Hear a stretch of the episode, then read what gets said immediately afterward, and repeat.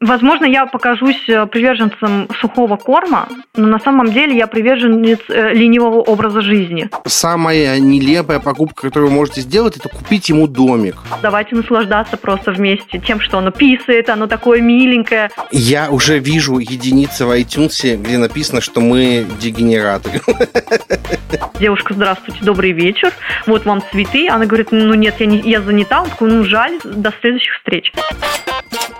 Всем привет, в эфире подкаст «Потрачено». Это подкаст о том, как покупать с умом и с удовольствием. И я его ведущий Павел Федоров. Всем приятного прослушивания.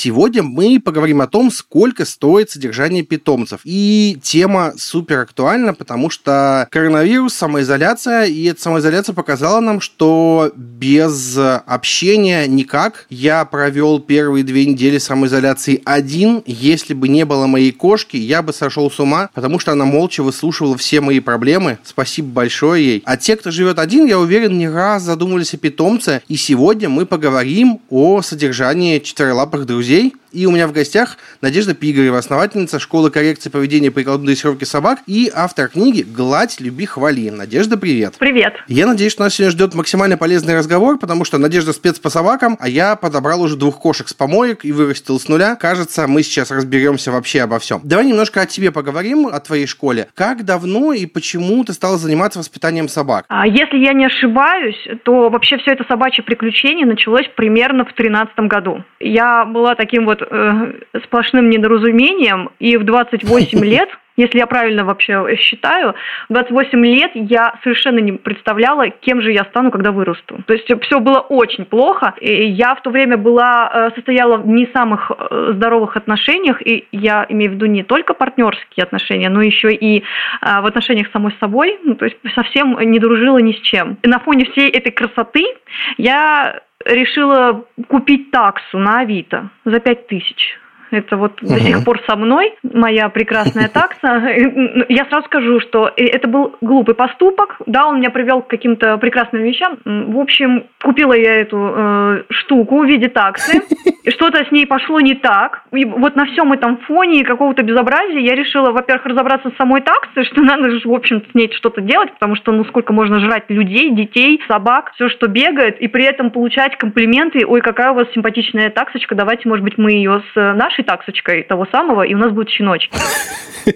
Я, в общем, решила, что нет, давайте, во-первых, мы ее кастрируем, а во-вторых, я должна бы ей позаниматься, и я пошла заниматься, в общем-то, дрессировкой. И вот там я поняла, что штука интересная, конечно, не прям восторг, но как бы необычное э, мероприятие в виде дрессировки. Если вот 10 лет назад мне бы сказали, кем я стану, кем я буду и что будет со мной, я бы, наверное, немножечко начала заикаться. И это было приятное заикание, конечно, но все-таки был бы позитивный такой шок. А, а чем конкретно занимается вот школа и э, вообще кинолог на самом деле? У нас есть несколько видов скажем так, услуг, которые мы э, предоставляем, которые нам нравится предоставлять. В основном мы базируемся на такой специализации, такой на узком профиле, как э, коррекция поведения. То есть угу. собачка, например, боится салютов. Или собака угу. хочет сожрать других собак, хочет сожрать других котов или не любит людей, или боится чего-то. Ну, в общем, страхи, фобии, агрессия, туалетные проблемы, всем известные, да. Вот это угу. вот все это про коррекцию поведения. Это даже не про послушание, не про, не про какие команды и навыки. Но еще у нас есть курс дрессировки. Онлайн-курс, теперь уже, конечно же, благодаря mm-hmm. этому коронавирусу, мы перешли в онлайн-формат полностью. И мы решили, что в этой школе было бы круто, в этом курсе было бы круто совместить все необходимые потребности а, в навыках или в командах, которые могут пригодиться здесь и сейчас любому человеку, у которого есть собака. Угу. Что это значит? Это значит, что мы, например, не учим команде лежать, команде апорт, команде место и, в общем, тем вещам, которые Первое, э, люди могут научиться сами, открыв просто какой-нибудь ролик на YouTube. Во-вторых, эти команды, например, не являются жизненно необходимыми. Я действительно не помню, когда я вообще за 9-10 лет, в которых у меня есть собака, ей на улице сказала лежать. То есть они знают э, иди спать, ушел скотина или что-то такое. Ну вот Ох. лежать, ну, ну как-то они лягут, да, я им скажу лежать, они лягут. Но чтобы я это реально использовала, такого у меня нет. Помимо этого у нас в, на курсе мы проходим такие мероприятия, как уложить собаку, зафиксировать ее правильно для медицинских каких-то манипуляций. А ведь это не команда это нужно уметь, потому что собака и кошка, этот, кстати, к котам тоже относится, угу. э, иногда нуждаются в, том, в медицинской помощи, и нужно, чтобы рядом был адекватный, не нервный хозяин, который видит, как у родной кровиночки кровь берут, или там бреют лапку, или градусник в то самое место. Да, у нас еще есть что? У нас есть онлайн-консультации. Это, по сути, встреча в Zoom на данный момент с клиентами, которые рассказывают про свои беды, нам жалуются, мы их слушаем, мы их, мы их поддерживаем, мы им говорим еще и как решить эту проблему, мы им присылаем невероятно космический конспект, который можно вот открыть и всю эту там полутора-двухчасовую говорилью вспомнить за считанные секунды и понимать, что же там дальше идет у нас по списку и как же быть. То есть такое возможность себя поддержать. А есть такие школы для котов? По котам я не очень. Такие базовые какие-то вещи я, конечно, понимаю, да, как не навредить котику или что, что еще делать. Но мне кажется, что э, ввиду определенной э, специфики в социализации кота, извините за сложные слова, ну, в общем, котики, они вот не такие социальные животные, как собаки. У котов нет необходимости нам быть удобными, как-то перед нами выслужиться. Ничего такого нет. Но несмотря на это, как бы мы, э, люди, в своих силах навредить коту и ему как-то мешать жить. И из этого начинаются разные проблемы. Я хочу сказать о том, что есть филинологи, это специалисты по котам, угу. которые занимаются котами и их проблемами. Но для котов все-таки предпочтительнее индивидуальная работа. Их даже дрессировать можно, но это как бы даже не то, что дрессировка, это обучение трюкам. То есть все в основном на положительном подкреплении, конечно же. Плюс консультации. Тоже это все в индивидуальном порядке, потому что как бы группы собирать из котов, это просто я не представляю, как это возможно. Просто такие коты сидят, да, и мяукают на, по, по команде. Не представляю. Не факт, что этого нет, но я такого не видела. Ну, я на самом деле недавно в ТикТоке наткнулся на какой-то аккаунт кого-то из грумеров, и там показывают кот, он кот стоит, а его вычесывают. Я думаю, это, ну, живой кот или что с ним происходит? Почему он стоит и не двигается? немножко поговорим о воспитании. Каждому ли вообще хозяину и псу нужен вот похожий курс обучения? Если говорить не про наш курс, а вообще про дрессировку, курс дрессировки, да, их есть несколько, там, нормативные, ненормативные, ОКД, УГС и прочие вот такие вот. Это нормативные курсы по дрессировке, где учат лежать, а, апорт, место, сидеть рядом и прочее, там, стоять. Вот. Я хочу что сказать. Моя позиция такая, не каждой собаке это нужно. Совершенно не каждой. Я действительно знаю собак, которые никогда не ходили ни на какую дрессировку, но являются суперкомфортными в быту, в реальной жизни. То есть они настолько комфортные, что у, у хозяина даже не приходило мысли пойти и вот это вот поправить, либо как-то переделать собаку, либо чему-то еще ее научить, потому что она и так, в общем-то, понимает с полуслова, как будто бы. Но мы сейчас как говорим не про команды, мы просто говорим, что собака там не жрет с земли, никуда не убегает от хозяина. Сама вот, ну, как-то так вот они интуитивно правильно себя вели, видимо, или им повезло с собакой, что у них нет каких-то таких серьезных проблем, и не возникает желания никуда идти собаку дрессировать. С другой стороны, я знаю собак, которые идеально выдрессированы, они знают миллиард команд, они знают миллиард трюков, но при этом у них есть некоторые фобии, они могут чего-то бояться, могут на что-то агрессировать, приносить какие-то неудобства в бытовой жизни. И тут вот проще всего собаку сравнить с ребенком. Э, есть, например, университет или школа, да, автошкола и, например, психотерапевт. Вот всем ли детям необходимо вышеперечисленное? Ну, конечно, во-первых, нет. Во-вторых, некоторым наверняка что-то из этого будет необходимо, но по потребностям, да, это все судим. И что я могу еще сказать про курсы дрессировки? Нет необходимости в них стопроцентной, но они не помешают как общее развитие, как общее образование. А дорого ли обходится такое обучение? В среднем по больнице, если, то тут как бы большой раз, разгон цен. Есть не очень известные школы, есть начинающие школы, есть э, школы, которые работают не в столице, да, где-то где-нибудь там Нижний Новгород, Челябинск, еще где-то, или вообще не в России. Будет э, разгон цен, раз, разнос вот этот вот в зависимости от территориальности.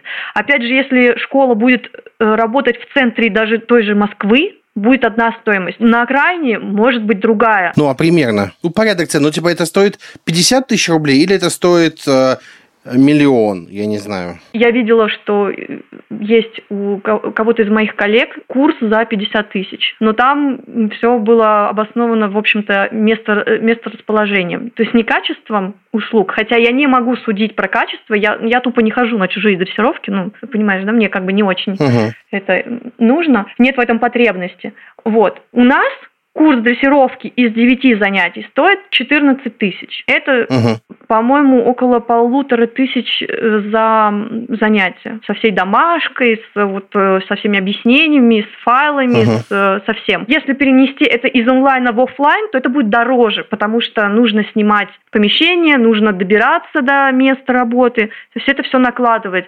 И, в общем-то, плюс-минус курс дрессировки там из 10-12 занятий по Москве стоит около 15 тысяч примерно. Угу. Но может быть и больше, да, если мы говорим про Рублевку, допустим, а может быть и меньше, если мы говорим про какую-нибудь Уфу. Уфа без обид.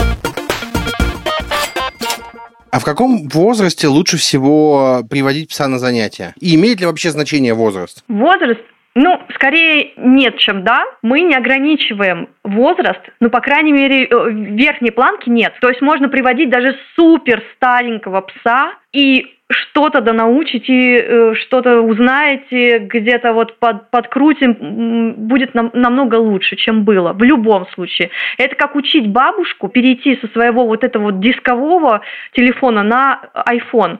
Ну да, со скрипом сложно, пару телефонов, может быть, разобьем, но в целом она обучится, это не волшебство, это реальность. А если брать самый низкий как бы порог, то мы советуем не приходить к нам, если у вас там щенок, которому не больше двух месяцев. Ну, потому что это еще даже не собака. Это что-то среднее, с которым вот только э, сяськаться дома, сидеть, обниматься и умиляться, что наконец-то у меня появилась собачка. Мы потом ее испортим, а сейчас давайте наслаждаться просто вместе тем, что оно писает, оно такое миленькое, гавкает и вообще вот хвостиком шевелит, если у нее есть хвостик. Ну, в общем, там э, это бесполе... Э, практически бесполезно что-то делать с щенком, которого не больше двух месяцев, потому что оно еще вообще не соображает. Но пробовать можно, это не запрещено запрещено, это не, хуже не будет, просто будет сложнее. А насколько вообще реально воспитать собаку по книгам, по Ютубу, вообще без опыта? Это вполне реально. Если найти правильную книгу, правильный YouTube и поставить какие-то реальные цели. Например, у нас с тобой наверняка будет разница в понятиях между воспитать и воспитать. Ты будешь одно иметь в виду, я совершенно другое. Угу. Поэтому мне, мне, у меня больше вопросов сейчас, чем ответов. Что ты подразумеваешь под воспитать? Ну, я общий принцип имел в виду, что вот а, какой-нибудь даже базовой дрессировки можно же научиться самостоятельно, правильно? Совершенно точно можно. Есть масса а, видов дрессировки, их очень много. И есть те, которые точно не навредят. Это дрессировка на положительном подкреплении. Или это кликер-дрессировка. То есть э, такие варианты. Э, кликер-дрессировка – это вообще дрессировка, э, благодаря которой учат собаку всевозможным трюкам. То есть благодаря кликер дрессировки можно научить вообще всему собаку. Можно научить приносить мячик, можно приносить, я не знаю, тапок, можно научить печь блины, а, поджигать забор, все что угодно с помощью кликера можно научить. Главное, чтобы это не нарушало законодательство той страны, в которой вы живете. Вот. Но, в общем-то, да, пожалуйста, берем кликер, либо его не берем, но учим на основе кликер-дрессировки. Более того, есть еще очень а, крутая, бесплатная в свободном доступе книга, называется «Кликням». Вот на ней можно отработать навыки позитивного, позитивной дрессировки на положительном подкреплении. И она прекрасна еще и тем, что она подходит, например, котикам. И крысам. М, Да, то, э, можно даже цыпленка с помощью кликера научить там поворачиваться в какую-то сторону. Там я, я думаю, что много чему можно научить с помощью кликера. У этой дрессировки, конечно, есть минус, иначе все бы сейчас такие взяли, открыли книжку и, э, и у нас бы не было бы работы. А я еще такая беру и всем рассказываю. Дело в том, что все, что выучено на положительном подкреплении, не всегда является обязательным к исполнению. И если перевести на человеческий язык, все, что мы с вами выучили только благодаря похвале или поощрению, от нас никто не может требовать выполнения этих штук. Если мы, например, сильно испугались, и нам мамка говорит сидеть, мы лучше пойдем домой, потому что, ну, если я, например, не сяду, то мне ничего не будет, и ни- ни- ничего не последует. Мне просто не дадут вкусняшку. Ну, ничего, я получу ее потом. Ну, понятно, да, что Ага. можно взять и Ну как да. бы просто не сделать. И, и ничего, без последствий. Вот, так что да, можно. Сейчас интернет вообще просто кишит информацией, это очень круто. Я-то своих котов вот просто не, не воспитываю, потому что, ну, это, блин, коты, что с ними сделаешь? Конечно. Слава тебе, Господи, они в туалет ходят нормально, без проблем. Я этому рад, и мне, и мне этого достаточно. Ходят и уже хорошо. Вот если бы не ходили, вот это была бы проблема. Да, да, да, с учетом, что помоечные коты. Нет, я научил кошку. Ну как научил? Честно говоря, она сама научилась кататься на роботе-пылесосе, но я не думаю, что это прям вот какой-то супер полезный навык. Она может его выключить посреди коридора, например, а я потом об это споткнусь. Ну, бывает. Вообще нормальная кошка, да. Да, обычная нормальная помойная кошка. Вот я взял щеночка себе. Вот я пошел выбирать первый корм. Я понимаю, что, что у каждой собаки свой корм подходит, свои критерии, но как вообще, на что смотреть, когда выбираешь корм? То есть э, марка, производитель, ингредиенты, разнообразие. А как понять, что лучше, сухой корм, какие-то каши, натуральное питание? Как вообще здесь быть? Возможно, я покажусь э, приверженцем сухого корма, но на самом деле я приверженец э, ленивого образа жизни. И лично я себе-то практически никогда не готовлю. Лично я не готова готовить животным. И обсудив этот вопрос с ветеринаром, что советую сделать другим, если вдруг есть в этом потребность, а я решила, что они у меня все будут есть сухой корм, который будет им подходить. То есть э, Перед тем, как перейти на какую-то систему питания, было бы неплохо пообщаться на эту тему с э, ветеринаром-нутрициологом. Такие есть, действительно. Диетологи, нутрициологи. Почему? Потому что это практически целая наука. Понятно, что поход к э, такому специалисту не будет обозначать, что вас сразу впихнут массу информации, и вы будете тоже ди- диетологами от Бога. Нет, вам скажут, что вашей собаки было бы неплохо совмещать вот такой вот, э, э, вернее, следовать вот такому типу питания. В зависимости от ее потребности, от ее жизни, энергичности, возраста, размера. Ну, ну, то есть тут масса, масса всяких а, подводных камней. Мои Мгм. жрут обычный корм, а, в смысле обычный, он без всяких там, а, не знаю, лань, убитая на заборе у индейца э, гусье, например, да, в рассветный час. Ничего такого. Без всякой э, э, пыльцы фей и прочих жабьих лапок. Нет, это ку- курица с рисом. То есть это прям такой корм курица с рисом. Самый обыкновенный. У котов, например, лечебный корм. По лечебным понятно, да, что обычно их дают уже как бы, потому что ну, так сказал ветеринар. Но вообще я бы не велась, во-первых, на, на маркетинг, попробовала не вестись. Во-вторых, какие важные принципы именно сухого корма я преследую? Ну, как бы, как- что важно для меня? Этот корм не должен выпускаться в России. Мне важно, чтобы в корме не было слишком много ингредиентов, таких непонятных этих э, ингредиентов, которые вообще... Я, я например, встречала что-то там не, не просто голубика, а, та- а что-то какие-то семена чего-то, пыльца, еще чего-то, и все это в одном корме. Непонятно. Вот мне лично непонятно, я обратилась к специалисту по, по питанию и поняла, что мое непонятно имеет место быть. И не просто так. То есть чаще всего, чем понятней состав корма, э, чем он более прозрачен, тем лучше. То есть просто там мясо это или мясной ингредиент. Это может обозначать не, не, не то, что вам филе там нарубили, посушили, да, а может быть туда просто кости измололи и вот тоже как бы белковый, белковый состав имеется. Но вообще мне очень сложно судить по кормам, потому что этим должен заниматься специалист по э, питанию. И есть же еще и натуральный вид э, питания. Я не про каши, потому что каши это сразу нет. Угу. Вот если выбирать каши и корм, я за корм. Если выбирать натуральное питание и сухой корм, я за то, что э, на что человек готов. Если он готов готовить своей собаке и главное, собаке это подходит, ну вообще, значит, э, все совпало. Если человеку лень готовить, или он, например, часто ездит, он берет собаку с собой, и когда ты берешь собаку с собой и кормишь ее натуральным питанием, то вообще-то ее сложновато кормить и в путешествиях, и куда-то, и что-то еще такое делать, с собой вот возить, да, мясо. Ну, очень круто. А вот пакетик корма всегда можно взять и куда-нибудь поместить. Это удобно. Поэтому я не голосую ни за то, ни за то. Всегда важно жить с собакой во всех аспектах комфортно для себя. Я знаю, что натуральное питание для меня некомфортно, я не готова. Угу. Но знаю собак, которые счастливо живут, и, и кошек, кстати, тоже. Мне очень нравится смотреть видео, как кошки пожирают, не знаю, филе какое-нибудь куриное или куриное горлышко там. Но я знаю, что я не готова так э, со своими. Поэтому я бы в таком случае все-таки обратилась бы либо к специалисту, либо к профильным группам. Есть очень хорошая группа, которая про натуральное питание. Еда для грейхаунда, по-моему, называется, в Фейсбуке такая группа есть. Вот. И там я не могу смотреть на эти фотографии, потому что там такие вообще, такое меню у собак в миске, я такое не ем, не потому что мне не хватает на это денег, а потому что это же надо так заморочиться, чтобы там тыкву, селедку, что-то еще. Ну, короче, очень вкусно выглядит, серьезно. Мне кажется, в ресторанах так не готовят. Но вот люди готовы. И это очень круто. Многие люди, я их прекрасно понимаю, они правда хотят для своих животных все самое лучшее. Все, вот просто э, luxury. Это очень объяснимо и вызывает уважение. Но чаще всего с людьми как бы маркетологи в этом плане играют плохую игру или как-то это назвать угу. по-другому. Ну, в общем, э, чаще всего у нас идет в, по телеку, еще в каких-то рекламах информация о тех кормах, которые просто распиарены. То есть они не такие уж крутые, они не такие уж классные, ничего такого в них нет, и они особо друг от друга ничем не отличаются.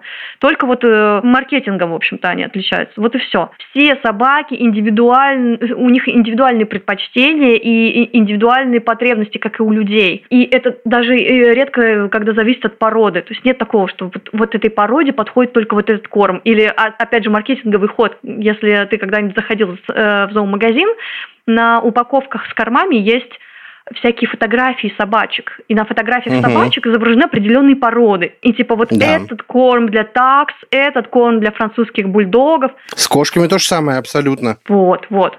А как бы какая разница между пищеварением там таксы и французского бульдога? У них же, ну, как бы кишечник одинаковый. То есть там могут быть отличия только если у одного есть какая, какое-то заболевание, а у другого нет, а все остальное у них как бы собачье. То есть это максимум, это может быть разница в тех калориях, которые должна получать собака, только ввиду того, что у нее другой размер, такой, э, другая масса тела или другие какие-то цели, но, но не более. Ну да, размер э, будет, например, отличаться, и, соответственно, будет отличаться размер э, вот этих вот гранул. Ну, в общем, это практически вся разница. Вот представим, что кто-то из наших слушателей решил взять себе щенка. Каким расходом нужно быть готовым перед этим? Что в первую очередь нужно купить питомцам? Спальное место, кормушку, поилку, игрушки? Ну, ты практически все взял и перечислил. Во-первых, хочется попробовать дать совет, который меня, конечно, который, конечно же, не, не будет услышан, и это тоже нормально, потому что в этом тоже есть свой кайф. Хочется тех людей, которые только купили щенка, попробовать обезопасить от лишних трат. Ну, потому что угу. все-таки у человека там сбылась мечта. Он наконец-то купил щеночка, и мы сейчас ему самое лучшее все. Лучше лежат, да. лучшие миски, там вообще фарфоровые с бриллиантами. А вот еще подставка нужна, на самом деле нет. Вот. Еще вот нужно вот это, нужны игрушки, значит, от лучших там брендов, супер какие-то вот просто luxury, еще limited edition какой-нибудь, что-нибудь такое. В общем, тут хочется сказать, э, люди, послушайте, это вот то, что вы сейчас приведете домой, оно вырастет примерно через один-два месяца, все это сгрызет и испортит. И это нормально. Ну, то есть я понимаю те, кто купит, все равно, несмотря на это, скажет, да иди ты со своими советами, я пошел покупать, вон у меня Валберис уже тут трещит. И по сути, э, вообще его э, сложно человека обвинить, потому что я бы, скорее всего, сделала точно так же. Но я же могу уже там с высока своего там опыта сказать, что ну, чуваки, короче, с одной стороны сочувствую, а с другой стороны я понимаю, что в этом есть свой кайф, что вот ну правда не жалко. Но если хочется подойти прагматично с этой стороны, то можно взять все по минимуму. Вот нам нужно что? Нам нужны миски, не обязательно какие-то супердорогие, прочные и практичные на несколько лет вперед. Нет, мы можем взять какие-нибудь, просто какой-нибудь, подобрать просто по объему, примерно подходящему, чтобы потом понять, что нас в этой миске устраивает или нет, и потом уже более осознанно купить э, нужный размер, нужен из нужного материала, ну, в общем, быть более подготовлен. А какой материал нужный? Я просто слышал, что пластиковые миски под корм животным нельзя брать. Да, знаешь, дело в том, что если уж прям углубиться в исследование, то и людям нельзя ничего пластикового, потому что пластик, он как бы токсичный. Э, но в любом случае, для меня, например, было сложностью найти миску большую для собак. У меня, у меня две собаки и два кота. И мне нужно поилку, из которой все будут лакать, и меня не дергать там хотя бы день. Поэтому мне пришлось купить меха- э, эту пластиковую для попить. И я пока не нашла альтернативы из другого материала. Или еще один момент когда вот, знаешь, безысходность называется. У меня коты, они любят пожрать, но у меня нет возможности им дозировать еду, потому что э, я рассчитываю на то, что я могу уезжать на несколько дней, а они спокойно себе проживут и без меня. И для этого у них есть специальная миска, которая э, с такими как бы выпуклостями, из которой э, коты едят медленней. То есть они не сразу набросились, сожрали, а они им приходится выгребать каждую корминку, они устают, и вот. И э, такие миски, насколько я встречала, Блин, какой пластика. Записывай. Вот, а что еще? Все остальные, все остальные миски у меня э, керамические, но не потому, что я прям загонялась по поводу того, токсичны они или нет. Да и если загоняться в, э, в сторону собак, да, в этом смысле, то лучше об этом не думать, потому что как только собака выходит на улицу и начинает нюхать и лизать все, что попадается, вот просто мы берем, да, подошву и лижем ее. Ну сколько мы там вкусноты с собой возьмем и насколько быстро поседеем от этих мыслей. Поэтому просто можно взять э, миску которую нам кажется, что она ок, но не самая дорогая. И потом, если нужно, мы э, отредактируем этот момент. Дальше. Лежанка. Тоже не стоит прям загоняться, можно взять что-то не супер э, дорогое, хоть с, это, с Алиэкспресс, или э, если все нужно быстрее сделать, можно в ближайшем зоомагазине взять самую первую там попавшуюся лежанку, которая просто по размеру подходит, имея в виду, что, скорее всего, это будет сожрано или испорчено, или описано, потому что это маленький щенок, как ребенок. И потом, когда оно немножко подрастет, и мы поймем, что с этим делать, мы можем купить супер крутую вот эту лежаночку, которая будет на весь Инстаграм светиться. Ну, короче, пока лучше вот, ну, не, не тратиться на, на вот это вот дело. Что еще нужно? Амуниции. Это же тоже вот сразу же нужно накупить все в цветочек там или в э, шипах, в черепах, в чем угодно, да, потому что красиво. Но на самом деле щенку первое время, вот пока он дома, и пока его еще не осмеливаются выводить гулять, ему было бы неплохо уже привыкать к амуниции, которой он на самом деле не будет пользоваться по факту. Ну, например, купить детский ошейник, ну, они обычно такие довольно хлипкие, тонкие, с э, таким замком, который вот просто на один чих они раскалываются и, и убегают. Потому что мы не будем ими пользоваться на улице. Просто нам нужно, чтобы собака привыкла, ну, щенок привык к тому, что у нее что-то вот на шее есть. Mm-hmm. А, адресник обязательно. Это вообще просто вот самое главное, если мы выходим на улицу с собакой, либо мы берем кота и с ним гуляем, обязательно нужно адресник. Что это такое? Адресник – это такая штучка, Э, типа медальона, э, которая вешается отдельно от ошейника, ну, желательно, от ошейника на там ленточку, веревочку, специальный шнурок для адресника. На этом адреснике обычно пишут номер телефона хозяина и, допустим, кличку. Угу. Это нужно для чего? Но вдруг что-то произошло с собакой, она там вырвалась или испугалась и убежала. И если кто-то ее найдет, то шанс вернуть хозяину будет намного больше. Если собака, например, дается в руки. Если это котик, та же самая история. Некоторые люди пренебрегают адресниками, потому что они очень уверены в своих собаках. Я предлагаю немножко тут поломать систему. Дело в том, что как бы вы не были уверены в собаке, беда может случиться с вами. Ну, вдруг там обморок или еще что-то, ну, не, не важно что, было бы неплохо, угу. если бы э, собака вдруг, увидев вот это, у, убежала, ее все-таки могли вернуть. Э, опять же, вот э, всякие видео были по интернету, когда во время коронавируса людей просто хватали, э, они с собаками гуляли, нарушали, так скажем, режим, их хватали, увозили, а собака оставалась без хозяина.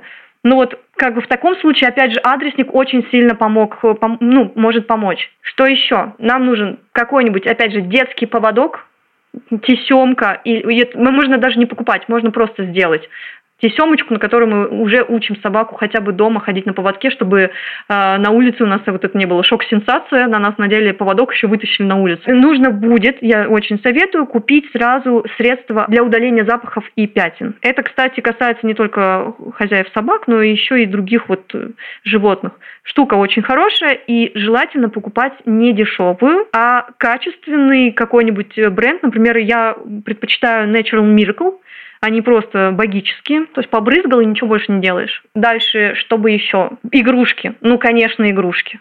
Но опять же, не надо дорогие, самые качественные, что там. Вернее, качественные это обязательно надо. Но качественные могут быть недорогие. Более того, собаки, они вот такие ребята, которые не очень понимают, какая дороже, а какая дешевле. Более того, они в принципе не понимают, что такое дорого и дешево. Им это невозможно объяснить. Например, у моего кота есть миллиард игрушек, и в итоге у нас до сих пор любимая игрушка – это ватная палочка. Да, да, да, да. У меня мелкий кот таскает у меня салфетки. У них с пылесосом дружная пара. Кот таскает салфетки, бросает их посреди прохода, пылесос жрет и орет, что ему не проехать. Ну это же вот круто. Ну зачем тогда тратить, правильно? Я просто ну, ему да. иногда выдаю э, ватную палочку. Он приходит лезть на ручки, я ему такая, что, хочешь палочку? Он такой, да, мам, пожалуйста, дай мне палочку. И я ему даю, все, чувак развлекается. А у собаки, одна у меня не очень любит играть, а вот второй, он, он прям игрун. Он любит тряпочные штуки. И вот я недавно обрезала футболку, и вот этот обрез просто его э, связала в узелки, в узлы. И все, это у нас любимая игрушка а рядом лежит за полторы тысячи какой-то бобер, который, ну, он как бы мимо проходит. Ну, понятно, да, что дорого и, э, дорого и глупо, вот как бы в некоторых случаях, в, мо- в моем, например. Более того, скорее всего, эти игрушки покупаются не для собак, а для себя. Мы такие смотрим, ну, да, какая да, штучка, да, штучку да, хочу, да. я хочу, чтобы... Вот... А на самом деле можно просто предложить что-то из бюджетных вариантов, и потом уже поняв, какая игруха идет, можно взять и покупать более дорогие или там альтернативы какие-то, или взять вообще собаку с собой в зоомагазин, дать ей по пошукать вот это все, и она сама обычно еще и выбирает, что ей нравится. Ой, у меня, у меня с котами то же самое. Я именно покупал всяких игрушек, мышей, дразнилок, всего напокупал. Ну, нет, у меня, конечно, кошка дразнилки съедает буквально. Она за сутки раздирает, она на нее ворчит, пыхтит. А в итоге я им купил мячик 15, что ли, он рублей стоит. Резиновый такой. И у меня оба, оба кошачьих моих, они его во-первых, с ним гоняются сами по себе, и все, им никто не нужен. Во-вторых, они его в зубы схватили и унесли куда-нибудь. И вот у меня, типа, было 10 штук куплено, сейчас один где-то валяется, остальные, черт пойми где, надо еще сходить купить. Вот да, ну, просто с собаками тут сложнее, потому что э, котики, они что, они гоняют эту фигню обычно, а собаки, они прям грызут, лишь, ну, то есть имеют какой-то непосредственный контакт, поэтому сама игрушка должна быть как минимум безопасна, не токсична, угу.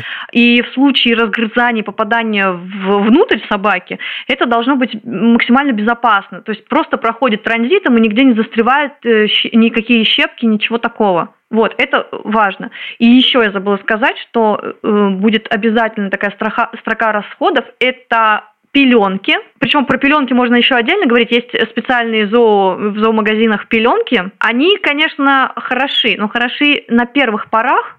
Буквально можно взять одну-две пеленки, чтобы собака вообще, в принципе, поняла, что, что эта штука есть, и с ней было бы неплохо взаимодействовать. Но в этих пеленках добавляется атракант, такое вещество, которое привлекает внимание и котов, и собачек. И коты, и собаки могут в итоге туда писать дольше, либо э, разгрызать очень весело, потому что они начинают воспринимать это как игрушку. Поэтому дешевле, бюджетнее и вообще было бы неплохо покупать пеленки обычные, вот самые обычные человеческие. И последняя строка расходов из обязаловки, да, без которого мы никуда, это средства для, по уходу за собакой. Например, шампунь. Вот шампунь – это вообще такая вещь, которая хранит в себе много стереотипов, но я, э, я очень люблю, мне очень э, сим, симпатична марка Esprit. Это невероятные вообще шампуни, они я не могу сказать, что они супер дорогие. Это все, конечно, относительно.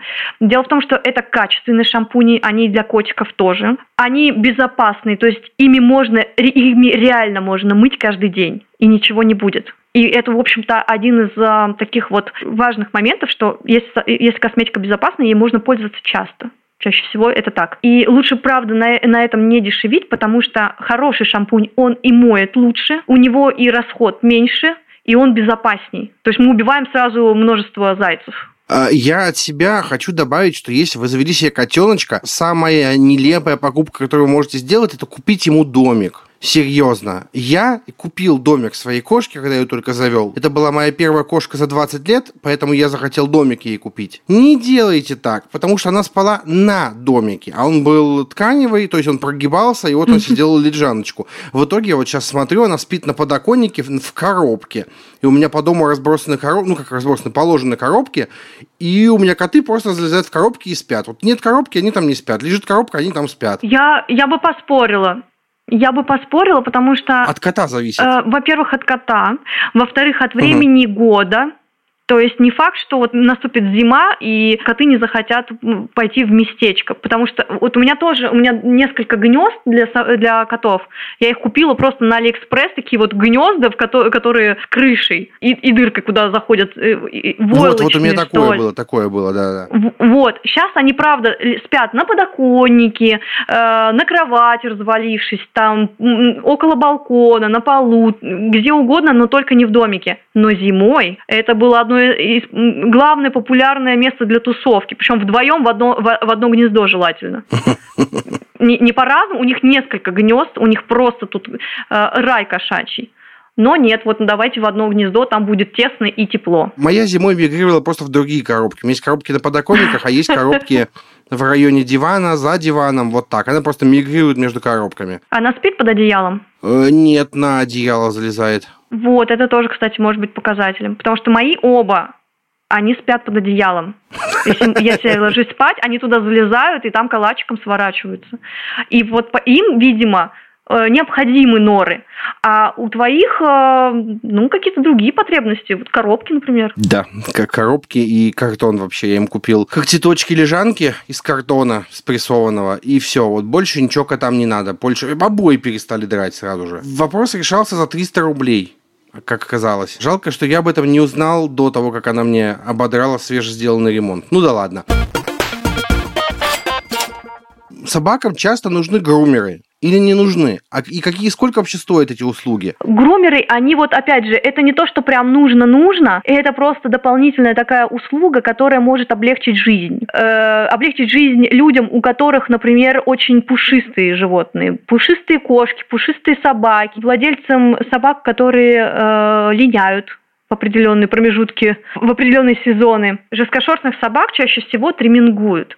Это такая долгая работа, Э, тяжелая, потому что руки очень сильно устают. И еще нужно после этого подровнять шерсть, там у кого борода ее тоже там подстричь или под, под, э, подровнять. В общем, это такая э, скрупулезная работа, очень тяжелая. Стоимость ее зависит от того, какой размер собаки и какая сложность работы. Ну, чаще всего это от полутора до, ну, там, до 6-7 тысяч. Например, если у вас волкодав – конечно, он будет стоить дороже, чем, а, не знаю, Джек Рассел жесткошерстный, которого тоже можно, нужно щипать. Или, например, коты. Котов иногда бреют, подстригают. Это не всегда хорошо. Опять же, перед тем, как к этому подойти, лучше проконсультироваться с ветеринаром, насколько это может плохо отразиться на самочувствии котика. А как относится к одежде для домашних животных? Нужна ли она действительно И если нужна, ну или если не нужна, сколько вообще такие комплекты могут стоить? У моих есть одежда, ага. но использую я крайне редко. Есть одежда, которая вот для декоративных ворот, и ее покупают для украшательства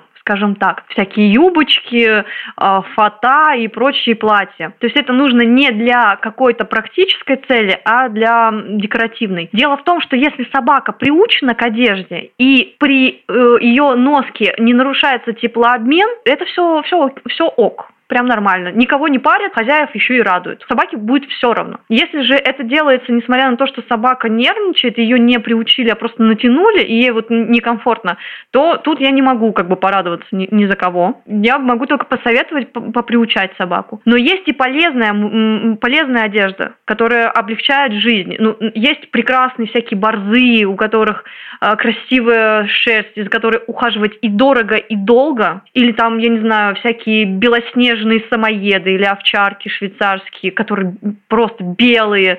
И, например, мы выходим осенью в дождь, мы понимаем, что домой вернется не собака, а кусок грязи.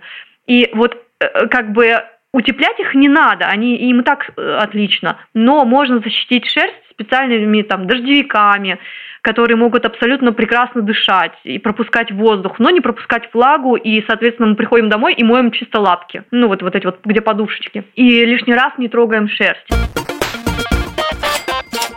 Давай чуть-чуть поговорим про здоровье питомцев. Скажи, как часто собакам нужно посещать ветеринаров? И как понять, что э, врачу действительно можно доверять, и он не означает ничего лишнего? Стандартный ответ будет, нужно посещать для вот этого ТО, скажем так, угу. как минимум раз в год. Почему раз в год? Обычно раз в год делаются прививки от бешенства, от всяких таких вот зараз, которых мы, в общем-то, очень боимся. От лептоспироза, как я понимаю, что-то там еще. Если честно, я прям даже не помню, какие конкретно вакцины нам нужны. Угу. Ну, я просто прихожу и делаю. Раз в год мы, мы приходим к ветеринару, делаем вот эти вот прививки, их э, заносят нам в паспорт, это важно.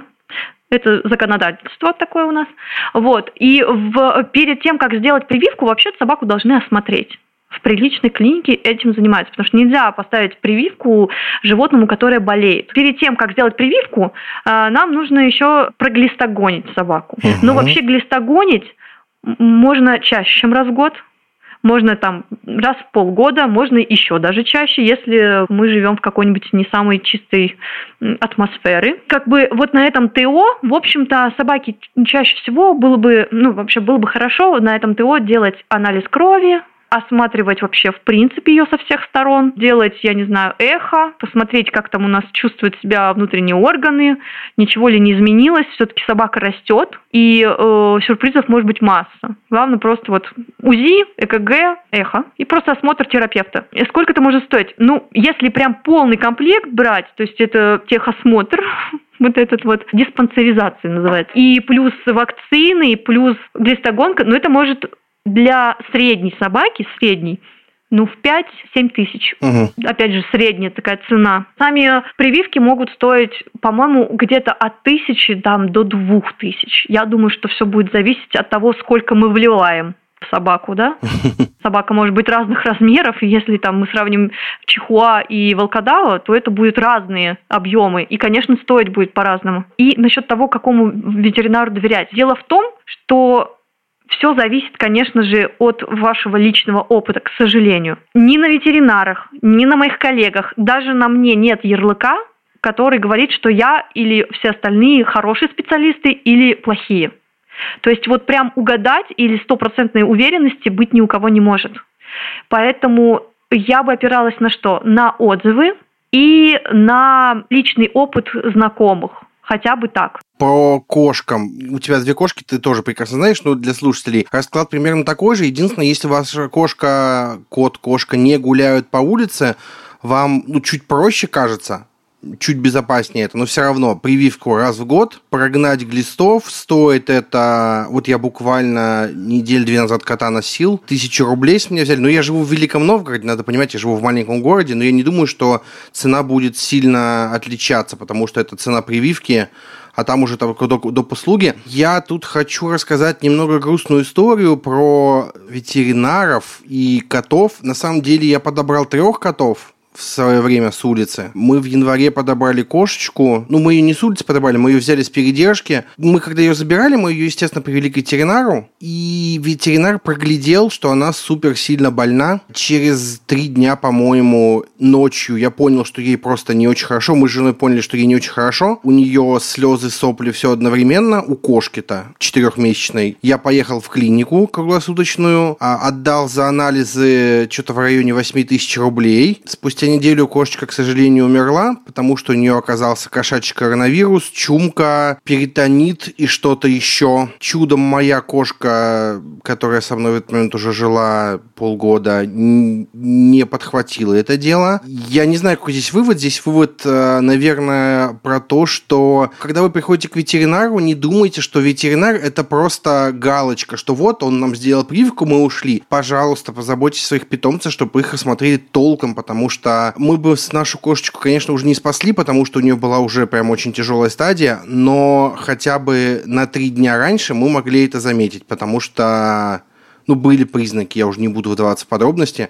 Поэтому, пожалуйста, когда водите своих животных к ветеринару, убедитесь, что их нормально осмотрели. Иначе зачем вы их вообще привели?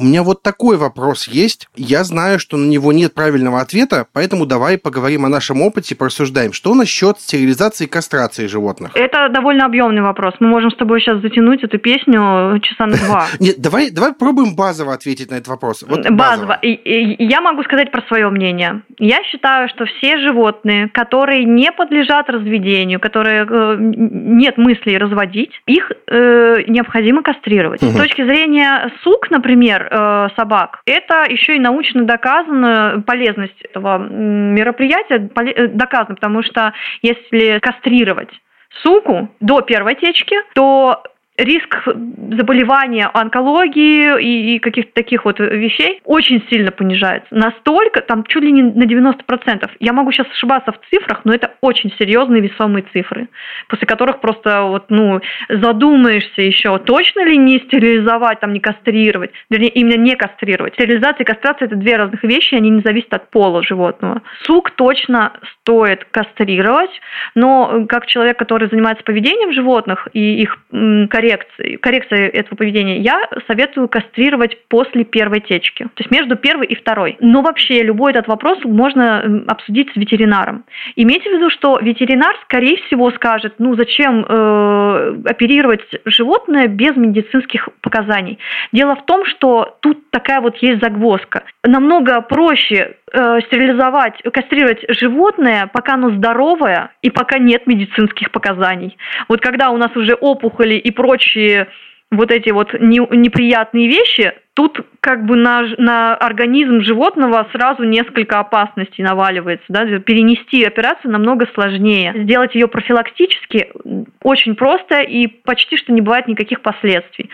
Почему почти что? Ну, потому что риск есть везде, и в человеческих операциях тоже. Котов почему-то кастрируют без проблем, мальчиков.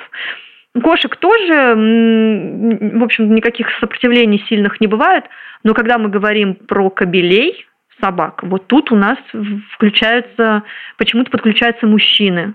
У них вот эта мужская солидарность, которая говорит, что если вот брата-то чекануть, то он уже не мужик. А на самом деле это вообще не так. Вообще. Во-первых, они все такие же кобеляки особенно ирландец. То есть он подходит, спрашивает у всех, кто-то там с района. Он, конечно, там не дерется, ничего, но он подбегает довольно дерзко. И вот если он увидел девушку, он там, девушка, здравствуйте, добрый вечер, вот вам цветы. Она говорит, ну нет, я, не, я занята. Он такой, ну жаль, до следующих встреч. Вот, ну как бы это только с э, девушками в его случае работает. А прошло уже лет э, восемь с тех самых пор, как бы. И, в общем, это никак не влияет ни на характер, ни на поведение, даже на ожирение не влияет. Вот в чем дело. И это уже научно доказано. Кастрация никак не связана с э, весом. С весом связано переедание не более того. Я от себя на всякий случай добавлю, господа, вы подумайте об этом, конечно, но подумайте в первую очередь не о достоинстве ваших животных, а о его здоровье и о его будущем. Если вы хотите животное не на два года, то позаботьтесь, пожалуйста, чтобы оно было здоровым. Достоинство животное при этом не теряет вообще. Оно не в курсе вообще о происходящем и продолжает быть тем же самым животным. Я уже вижу единицы в iTunes, где написано, что мы дегенераты. Ой, ну это бесспорно. Что ж, кто ж, кто ж против-то? Есть напоследок, прям вот максимально напоследок, э, давай мы с тобой попробуем прикинуть, сколько в среднем у нас с тобой уходит на питомцев. Я начну, у меня довольно просто, у меня два кота, которые жрут только влажный кот Феликс в основном. Они съедают коробку за 8 дней, коробка стоит 500 рублей, мне нужно 4 коробки на месяц, 4 на 500 это 2000, плюс купить им наполнитель это еще 1000, э, плюс э, прикупить им чего-нибудь еще э, типа другого наполнителя, типа игрушек, это еще тысяча, вот того коты обходятся мне примерно 4000 рублей в месяц. Что-то больше, чем я думал, честно говоря. незаметные такие траты просто. Да, да, да, да. У меня чуть побольше, просто у меня четыре головы тут. Примерно 3000 уходит на собачий корм, плюс примерно ну, 2000 уходит на кошачий корм. Плюс у меня еще было открытие такое в наполнителе для котов соевом. Это очень крутая штука оказалась. Интересно. Это наполнитель из соевых разных, даже кукурузный бывает. И он как бы образует комочки, и ты их просто в унитаз скидываешь. То есть Прикольно. не надо ни силикогель, никакой ничего. Да, и не пыляться, ничего. Отличная вообще штука. И, и по-моему, они меня они стоят ну, где-то максимум один пакет около тысячи, и вот даже не один, не один пакет нам нужен на месяц, а где-то полтора. То есть полторы тысячи вот у нас уходит на туалет. И как будто бы, вот мне кажется, как будто я больше ничего и не, и не трачу. Ну, максимум всякие покупочки, которые не, не обязательные. Получается, что я трачу в месяц около 6-7 тысяч на животных. Дорогие слушатели, помните, что ваши животные это не только э, веселые комочки, бурчащие вам что-то, и которых вы выгуливаете, радуетесь, это еще ответственность, и это, что немаловажно, траты. А сейчас переходим к моей самой любимой в мире рубрике «Покупочки». И это рубрика, в которой мы с гостем что-то советуем купить такое классное, интересное, полезное, а может быть просто интересненькое. Вообще это может быть что угодно вообще, купленное недавно, давно, вообще в целом без разницы. С учетом, что я ветеран этой рубрики, и я покупаю уже гораздо меньше, чем мы записываем подкастов, у меня опять заканчиваются советы. Но не, буквально вчера мне приехала самая странная покупка за последнее время. Я купил себе коврик для мышки большой, 90 сантиметров в ширину, 40 сантиметров в высоту. Самое смешное, что у меня нет мышки. Я его использую как э, подкладочку под ноутбук. И самое интересное, эта штука помогает снимать с него напряжение, и меня не бьет статикой от ноутбука, и это великое счастье. Попробуйте, есть разные варианты. Я взялся просто какой-то тканевый, а, а есть варианты, когда прям кожа, все такое. Это еще и хороший способ защитить ваш э, стол от пролитого чая, потому что если возьмете какой-нибудь там, например, кожаный или кожзам или что-то наподобие, эта штука еще соберет влагу вам, а еще очень удобно ограничить себе на столе рабочее место, что вот в это место ничего не ставится, потому что оно для работы. Вот у меня кружки теперь плавно обрастают вокруг моего коврика, кружки, блокноты, вот это все вокруг коврика так растет, а на коврике ничего нет, хотя он здоровый. Очень классная штука, ссылочка будет в описании. Надежда, что ты нам посоветуешь? Так вышло, что что-то меня понесло на яркие вещи. Это собачья покупка. Я купила, у меня же две собаки, я купила две очень ярких шлейки. Они сделаны из нескольких видов тесьмы, и преобладает там тесьма цвета такого салатового неонового. Там неон, там розовый цвет, там зеленый. Короче, они очень яркие. И оказалось, мало того, что эти, теперь мои ребятки привлекают слишком много внимания, если спрашивают, ой, а где вы купили эти шлейки, я говорю, да это от шарика, э, так вот записывайте от шарика. Мало того, что э, они очень стали таким, ну, привлекающие внимание, так они еще стали заметными, я везде их вижу, как, э, они дают такое ощущение, что они подсвечиваются. На самом деле нет, они не светящиеся, они обычно просто очень яркие. И я не ожидала, что вообще как бы для меня это будет как бы открытие года, что можно сделать амуницию такой яркой, и мне, мне захотелось ее носить, потому что раньше я прям ленилась, ничего не надевала. Ну что, у меня проблемы с собаки, мне лень было. А сейчас прям супер удобно, и, в общем, это просто привлекает внимание других людей. Если вдруг вы хотите быть в центре внимания, то вот яркие шлейки, а еще это может помочь людям, у которых собаки, например, таких пород, типа бультерьер или там стафы. Обычно к таким породам люди относятся с предубеждениями. Они их боятся, опасаются, своих собак сразу там прячут под мышки, потому что мало ли сожрут. Так вот, вот такая яркая амуниция, она изначально вызывает симпатию и позитив. И то есть она делает собак в глазах других намного добрее. Настолько добрее, что даже моих собак считают, они оба парни, их считают девочками. Надежда, спасибо большое, что пришла. Вышло очень круто, очень полезно. Спасибо большое. И я, конечно, буду внимательно читать все комментарии, даже не самые приятные. Они мне все равно приятны. Спасибо за внимание. Эм, и здоровья вашим хвостатым и не хвостатым, и пушистым, и лысым всем комфортной жизни. Спасибо, что слушали нас. Попробуйте следовать нашим рекомендациям, советам. Надеюсь, они помогут вам покупать самому с удовольствием. И слушайте нас на всех удобных платформах, комментируйте, ставьте лайки, звездочки, пишите отзывы в iTunes. А еще я хочу рассказать, что мы запустили новый подкаст, который называется «Смотритель». В этом подкасте кинокритик Алексей Хромов рассказывает факты о мире кино, борется с стереотипным отношением к спорным жанрам и подсказывает, на какие фильмы стоит обратить внимание, а от каких лучше держаться подальше. Ищите на всех популярных подкаст-платформах. Все, всем спасибо, всем пока.